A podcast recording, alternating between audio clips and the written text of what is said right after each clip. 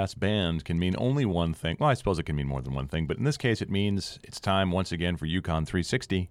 That's the world's only podcast that covers the University of Connecticut from every conceivable angle. My name is Tom Breen. I'm your facilitator of sorts, and joining me on a beautiful day in the Lakeside Tower in Storrs, Connecticut, are my colleagues Julie Bartucca joining us. Hello. Back again. Back again. Ken Best. I am here behind the board in our uh, newly renovated room. Well, it's not renovated so much as we got a new table, which is huge. It's true. There's a big difference for us. You can't see it because this is not a visual podcast in any way, but trust us, this It's is it's huge. it's a lot better. Very exciting stuff. Welcome back, Julie. hey, thanks. How was your trip? It was wonderful. Good. Amazing. Sad to be back with us. No. Yeah. No. Whatever. We have some exciting news. I think we have exciting news. Julie, what do we have exciting news? we have some some cool news. All right. The first thing is that 48 physicians from specialties across UConn Health were named among the top doctors in the state in Connecticut Magazine's Best Doctors issue, which came out this month. Our own Dr. Omar Ibrahim, who's the director of thoracic oncology and interventional pulmonology, is featured on the cover, along with a feature on the new robotic tool he uses to diagnose lung cancer early, which you may have seen in UConn Health Journal as well. Visit UConn today for the full list of top doctors broken out by specialty so you can see what UConn Health doctors you want to check out. And I also just wanted to mention this study that shows that laughter really may be the best medicine. Researchers Nairán Ramirez Esparza, who's an associate professor in the Department of Psychological Sciences, and Adrian Garcia Sierra from the Department of Speech, Language, and Hearing Sciences, published in the journal PLOS One that high quality conversations and laughter may contribute to longer life expectancy in Latinx populations in the United States. They found that the Latina mothers they followed laughed more and had higher quality conversations than their white counterparts, which could be in part because the Latina mothers tended to live closer to their families. So have deep conversations and laugh a lot because it's good for your well being. This justifies my Patch Adams fandom. I feel like. what a movie. Ken, Classic. Ken, what's going on with you? We have news from the world of sports. Two of our women's basketball players have, have made inroads. Most recently, the announcement just this morning that Swin Cash has been named a senior front office person for the New Orleans Pelicans in the NBA. Swin is a veteran of the WNBA. She won championships in the WNBA and, of course, at UConn and gold medals as well. So, this is part of the move of having more women involved in men's sports at very high levels. Sue Bird, just earlier this year, was named by the Denver Nuggets to a front office position. Uh, Swin, actually, when she was in college, Coach Auriemma thought uh, she's got a plan because she was a business major and she started her own business, her own foundation, just as she got out of school and has been very successful in all of those. She's been doing broadcasting. Sue's been doing broadcasting as well. And so now we have two of our more prominent alumni uh, making inroads in another way. Congratulations to them. Well, uh, the podcast is dropping on Wednesday, June 12th. Mm-hmm. If you happen to be on campus on Thursday, June 13th, and see people who appear to be evacuees from a nuclear disaster, don't be alarmed. It's not uh, an episode of HBO's Chernobyl. Oh, no. You like how I just threw in that topical reference? Yes, good job. we are conducting a federally mandated exercise drill Oh. as we are an evacuation committee in the event of a nuclear accident at the Millstone plant. Thank you for the warning. We have to do this every seven years. Okay. Uh, the town of Mansfield is actually the host community, but we are part of that host community. The Greer Field House has been set aside as the reception area for people from the town of Ledyard who would be fleeing, Hmm. Kind of a- evacuating, maybe not kind a fleeing. far drive. No? Yeah. Well, I mean, you want to get away, right? Yeah, You do you want to be a distance Some from of the some of the other ones are like. East Hartford is one. Okay. I'll be participating. I offered to play a victim, and I said I could be really unreasonable and like have demands, like I like have a parakeet or something. and they said no. We don't need that. Why don't you just be the PIO, which is what you would be what doing? you are. I don't. I feel like they're trying to pigeonhole me. Maybe I won't be a PIO. Maybe I'll be like a black marketeer. Nobody puts baby in the corner. Yeah, selling like water bottles to people at a thousand percent markup. Of course. Maybe I'll be a spiv. This is coincidental to the new Jim Jarmusch movie on zombies. This, uh, as oh, far as I that know, movie looks really good. It does look good. Anyway, so yeah, so if you're on be campus and you see Okay. people, they're going to have like vests that say like victim or evacuee. They're not actually evacuees. Well, that's good to know. Yeah. Thank you. Big question is, will we still be able to get lunch? Yeah, as long as you don't try to get lunch at the Greer Field House. um, From people like Tom selling it. at yeah, for me, that's only a 1000% huge. markup. Yeah.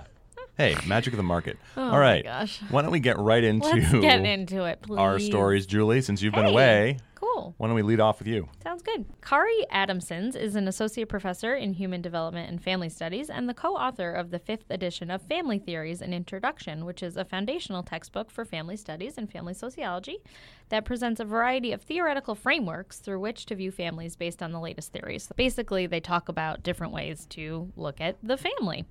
Adamson says she's a true data nerd who found her calling in research, but also loves teaching about her research in areas including parenting, particularly fathering, and its impacts on child development. She's also involved in helping create and strengthen initiatives to help parents, such as the Dad and Me Obesity Prevention Program and the ACT Raising Safe Kids program, which helps parents protect their kids from the impact of violence on their development. She also works with state agencies to provide training, such as helping newly divorced couples share parenting duties. So let's take a listen to my conversation with Kari. So you study parenting, I do. particularly fathering, and also the way mental and physical health is affected by family roles. Yes. So can you tell me just about some of your recent research and findings in this area? Most of the recent research that I've been doing, I'm very interested in fathers and mothers and how they negotiate who's going to do what as parents. We sort of assume going into parenting that our partner is on the same page as us and of course has the same goals and values and ideals and don't really talk about it most of the time. And so the child arrives and surprise, we're not on the same page. And so we see a fair amount of parents that the satisfaction in their relationship declines right hmm. after the birth of a first baby. And but there's a lot of variability and part of my work is looking at is that one of the reasons that if we can help better prepare people for being parents and to negotiate what they're going to do as a couple and as parents and co-parents that seems to help so that's been one of them and then some of the other stuff i've looked at is the influence of non-residential fathers with their children their relationships, the ways they stay involved. And then most recently, looking at father influences on childhood obesity. Oh wow! Do you work with the Rudd Center at all with that? Or I have, and also a colleague of mine who just moved to the University of Florida was over in nutrition. So, looking at combining kind of nutrition education with parent education programs for dads of low income preschoolers um, and helping them involve their kids in cooking and nutritious eating and healthy activity. have you found that there is a correlation there between fathers who live outside of the home and obesity? Yeah, for both residential and non residential dads, there's a pretty strong association between their own obesity and habits and their children's, and in some situations, even more so than the moms, Okay, which is interesting Yeah, because people think of mom as being the primary caregiver and Right, food preparer and shopper and all of those things. But there seems to be some research coming out that dads have a unique impact on that. So. Very interesting. So I'm curious about your thoughts as a parenting expert on these things that we hear about a lot, like helicopter parenting and lawnmower parenting, which is the new uh, term, which Right. kind of that recent college admission scandal reminds me of that. Um, Right, right. Clearing out the obstacles. Is this going to mess up our kids? This wave of maybe over-involved parents? It's not helpful. Um, you know, one of the things that we know about child development is that one of the early, early tasks, toddler and preschool, is learning to cope with failure and learning emotional resilience and learning coping strategies. And we don't allow our children to learn those, especially when people kind of do everything for their kids or try and just keep all the burdens out of the way. We don't want our kids to struggle. That's natural. But it's sort of like our immune systems. A certain amount of, you know, being exposed to bacteria is good for our immune systems. A certain amount of adversity is good for our coping skills. And it's much easier to learn when you're three than when you're 25 or 45. A lot of the research is, is correlational, it's not longitudinal, so it's hard to kind of say which came first, the chicken or the egg. You know, mm-hmm. was it the helicopter parent or was it a child who needed maybe a little more attention? But not letting your kids try and fail and overcome that on their own is not generally helpful. It, it keeps them from developing a lot of skills that will really be useful later in life. And you co authored the latest edition of a textbook that I assume is used pretty widely in your field uh, Family Theories and Introduction. So I'm wondering how are these theories and frameworks about what a family is? So it goes through a bunch of different kind of frameworks for looking at families. So, how are these theories and frameworks changing today about how families function and with all these new kind of modern families that we hear about? How has that evolved? It's evolved quite a bit. Our theories are products of our time and products of the way we're thinking about things at any given point in time. And any any theory is a lens. You know, there's no kind of master theory that okay, this is it. We've figured out how to understand families, and everybody just use this. That's not going to happen, and it's not necessarily even the goal. So it's having kind of a rich diversity of different approaches and different lenses to look at families with in different circumstances and seeing which fits and helps explain things the best. And those have definitely evolved over time. Back in the 50s uh, we saw a great deal of what we called structural functionalism, which is we have fathers and we have mothers and men do this and women do this and that's what makes the world go round you know that we need to be specialists and that men and women need to be complementary to one another and that's the best way for families to function is with that structure mm-hmm. and each specializing in their own functions we've moved away from that and you know we've talked about that there are a lot of different roles and more or less families can take on and parents can take on and children can take on a number of different roles and different ways of relating to one another and lots of them can be successful and lots of them can be problematic and so just having this sort of singular view is definitely has moved out of phase to much more pluralistic and diverse and understanding new ways of looking at individuals and families and the ways that they interact. Has the definition of family changed? Absolutely. I think the definition of it would depend on who you ask. That's something that's been a hot topic of discussion, certainly in family sciences over the years, of exactly what is a family or the family. One of our prominent journals used to be called Journal of Marriage and the Family. Hmm. They changed it to just be family to understand that there's more than one type. And so it really depends on kind of what you're looking at. Are you looking at a household and who lives in a particular mm-hmm. residence? Are you looking at anyone who has interactions with one another? Are you looking at kind of psychological closeness or physical presence? All of these are different ways of thinking about it and may have different answers as to kind of who's in or who's out at any given time for any given family. It's really interesting that just taking out the word the makes that much. It makes a statement, but it right? really does. It yeah, that's really interesting. You know, I've, I've had students pretty much every semester will ask me, so so what's the best kind of family, right? Like what's best for kids? And I said, best for kids is to have at least one caring, competent adult who cares for them and then after that the more of those we can have typically the better mm-hmm. you know and what roles they serve and what biological relationship they have those sort of take a secondary role to if they're engaging in positive interactions and doing good things with kids, then the more we can have people doing that, it's generally better for kids. I'm always interested in how a person's background informs what they do. So how did you come to study this area? I've always been a bit of an underdog champion and when I was an undergraduate, I did an honors thesis. I was very interested in child abuse prevention and had actually done some work with foster parents and with the child abuse neglect system in Washington, D.C. And so I did an honors project on child abuse prevention. And at that time, one of the local agencies wanted me to do like a lit review basically because they had just sort of realized all their stuff targeted mothers and nobody had really looked at whether fathers had a role mm-hmm. in child abuse prevention, which of course we know now is huge. So they wanted me to take a look at the literature and see do we know anything about these dads? Like, would it be worth trying to involve them in our child abuse efforts? And the answer was yes. And so I kind of held on to that. And when I went back to graduate school, I did a lot of reading and looked around and I said, no, this is still kind of where I'm at. I'm interested in what dads do. We know tons about moms as parents and almost nothing about fathers. And there's a lot of questions to be answered. So somebody's got to answer them. I guess I'll start. Students who are interested in studying with Adamsons can look out for HDFS 1060, Close Relationships Across the Lifespan, and HDFS 3261, Men and Masculinities, which she teaches most semesters. And next spring, she'll also be teaching HDFS 3311, Parenthood and Parenting. Very nice. Thanks. Good story. Yeah, it was good, good, you know, broad conversation about something that we all think about sometimes. That's very true. Ken, what do you have for us? We have a radio story. Ooh. Ooh. Very meta. meta, yeah. yeah. Meta. Inception.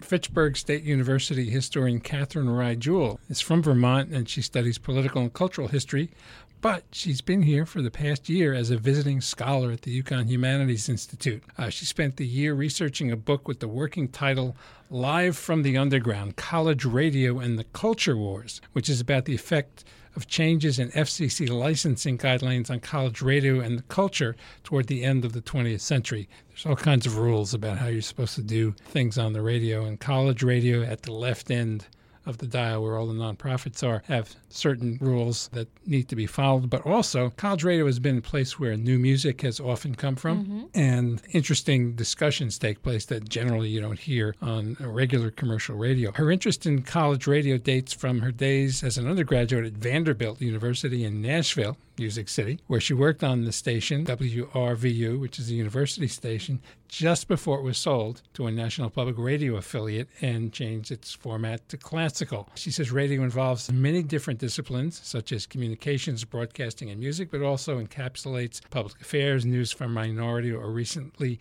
immigrated ethnic groups, and how those cultures can remain visible. She really wants to examine today's media saturated era and how we have conversations about what American culture is and how it gets to be represented. Uh, she says these are core humanities questions, which is why she decided to come to the Humanities Institute and have all the resources here. We discussed the radio and music industries from the classic rock era in the 1960s through the start of MTV in the early 1980s, which is when she starts looking at how all this affected changes in college radio. So I start the project in looking at when stations, college stations, begin to go FM in the 1960s and the way that through the 1970s they fill in niches in within radio culture and FM radio in particular through the 1970s, covering music that doesn't really get airplay. So in some ways, the MTV story is a continuation of what had been going on in the commercial music industry for a decade, which was about consolidation, it was about narrowing rosters of stars, and the fragmentation of radio in particular. It, it was kind of as you say, a continuation because in the 1960s, the industry still was geared to singles. Top 40 radio was the dominant format, although it started to split.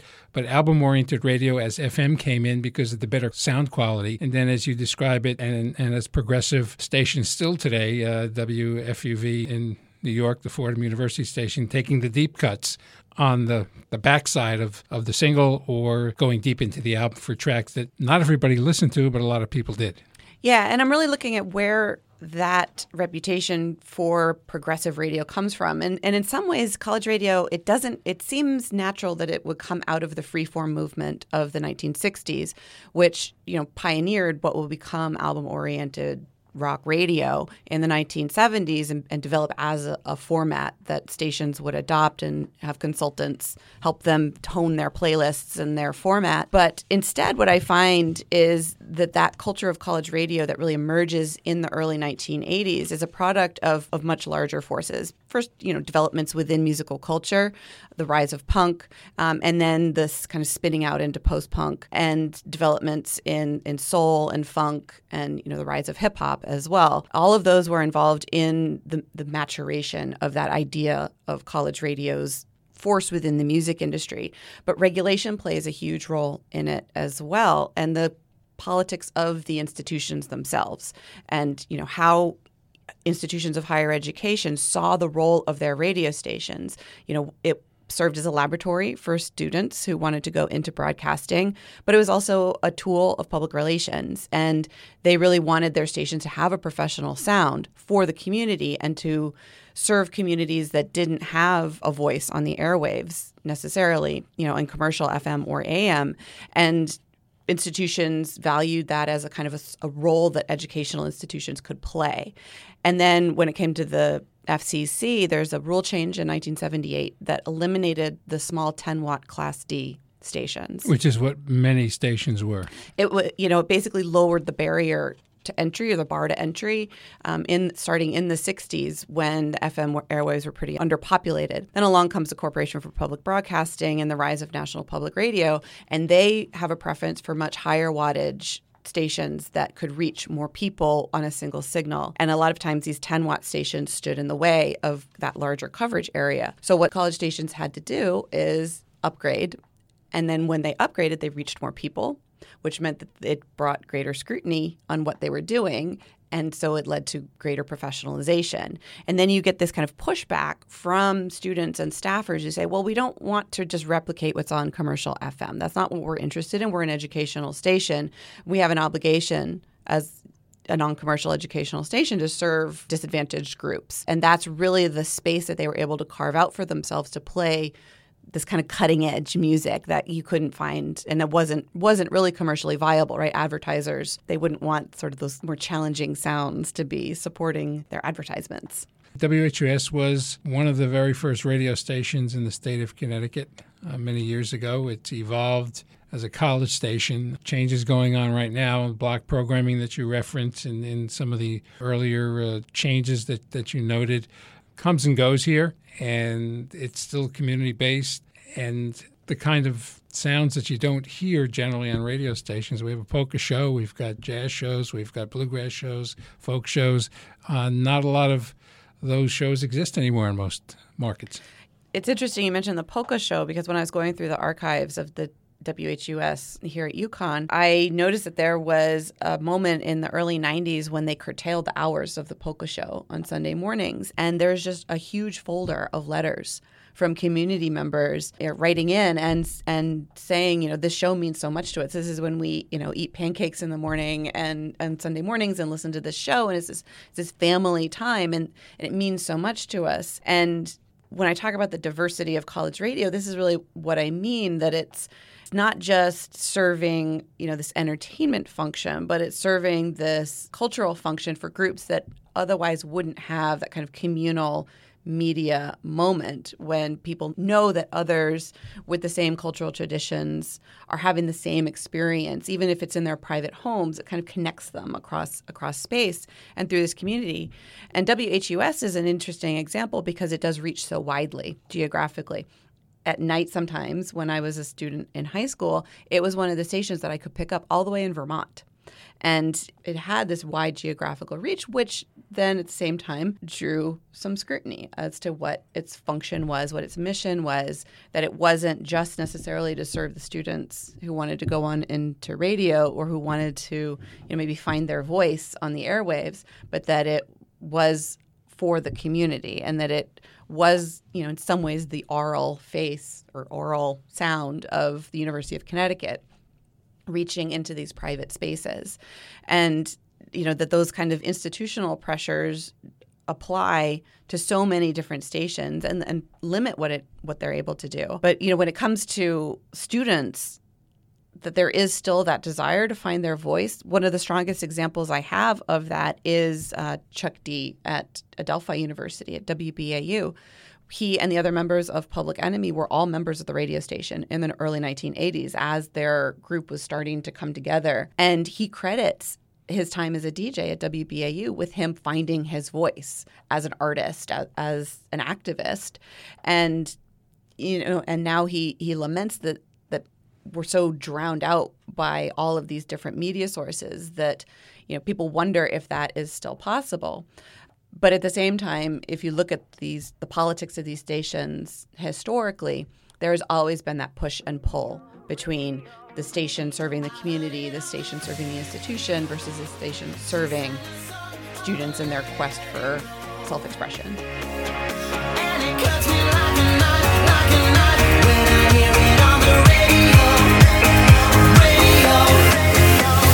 Well, that was great. And you know, speaking of college radio, I think I've realized my dream in life is to host a pro wrestling talk show on WHUS in the summertime. Do it. Yeah. You and Ken can be back to back. I just like the idea of like a dairy farmer, like getting up in the morning for work, and then, then for some reason I'm on the air talking about masked wrestlers in Mexico. It'd be great. If you had asked the 20 year old, they would me, probably turn the dial. they pro- well, wait till they hear my opinions. You- you would have to get the clearance from the from the staff to get that on the air. I know. See? Well, that's why it's a I know people over there. That's why it's a dream. Well, that was a very good piece. Very interesting stuff. It's time to turn to the past. It's Time to visit uh, one of our yes, favorite places, I've missed it. Tom's History Corner. Italy which, pales in comparison. Um, to there's a special history. legislative session, and I believe they're going to take up the name change as part of. It's going to be tolls and the name of the segment. Yep. So fingers crossed. Huge issues. Who do we have to speak to about today. that? Do we have to lobby for We- that we or do have to- against well, it? We have podcast- lobbyists, We you do. We have our own lobbyists. Yeah, we pay out of our own pockets. I want to start with a listener question. This is from Jesse Rifkin, That's a right. UConn graduate, who um, is a podcast listener. So thank you for that. Also, you've probably seen Jesse's byline in the uh, UConn magazine. Has a regular contributor to that. He writes, and this is an interesting question I had not thought of until he wrote in. Apparently, this is something that has bedeviled Jesse since undergraduate days. He writes, "Why is Wilbur Cross, the only building on campus that is referred to by both its names. Every other building, while officially named the first and last name of someone, is always colloquially called Gampel Pavilion, Buckley Hall, Jorgensen Theater. It's actually Jorgensen Center for Performing Arts, et cetera, et cetera, et cetera. But yet it's always the Wilbur Cross building, never Cross or the Cross or the Cross building. Why? Sometimes Wilbur.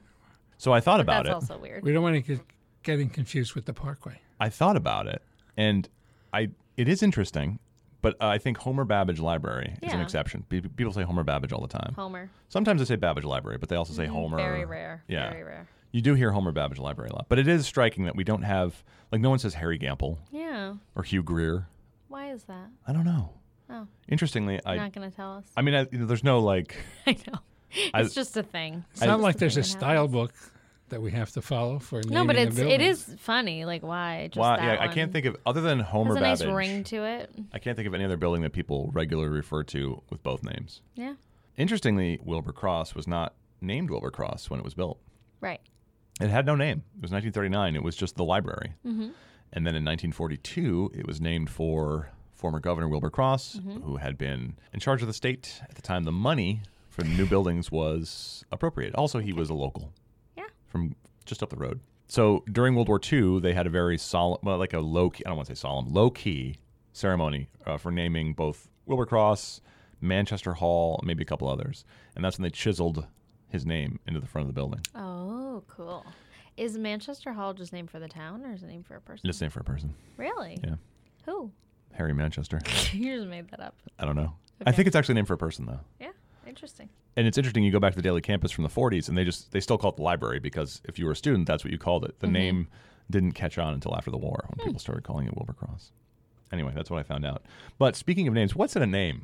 A rose by any other name would smell as sweet. That's a Shakespeare quote. That is good job. Very impressed by you. What is the name of UConn's first president? The name of you? I don't know. I think most people would say Benjamin Franklin Coon. Well, actually, most people would say I don't know. But If you did know. the, if you did know, you would probably say Benjamin Franklin Koons, Mm-hmm.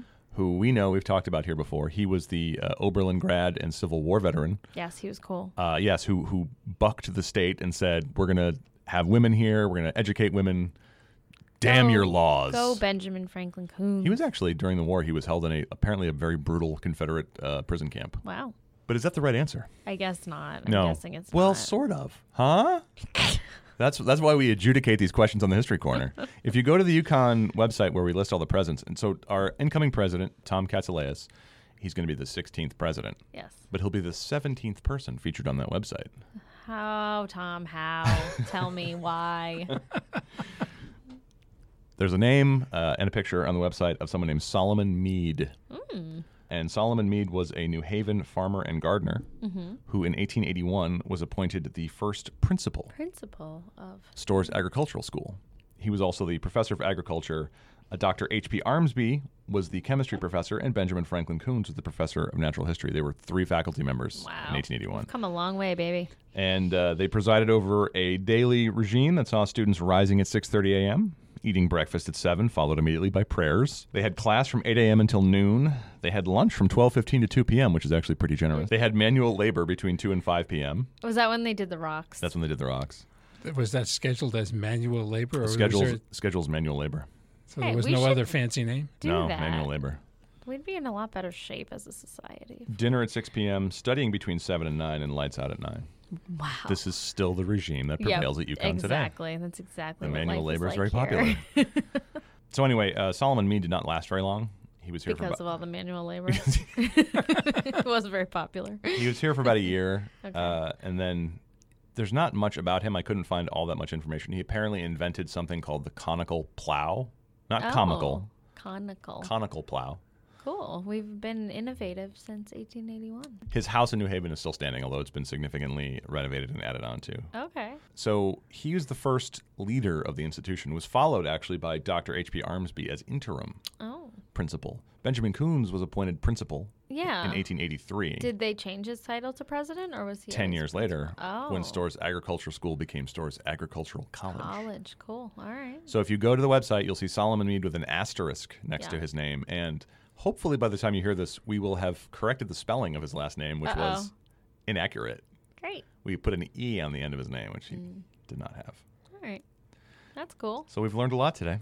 So much. Learned about the conical plow, We didn't tell me anything about what that is. My my life's it. dreams to host a talk show on WHUS Called the conical plow. called the Conical Plow. It'll mostly be about Solomon Mead. It's going to be a very short show. Um, I think we can make that happen.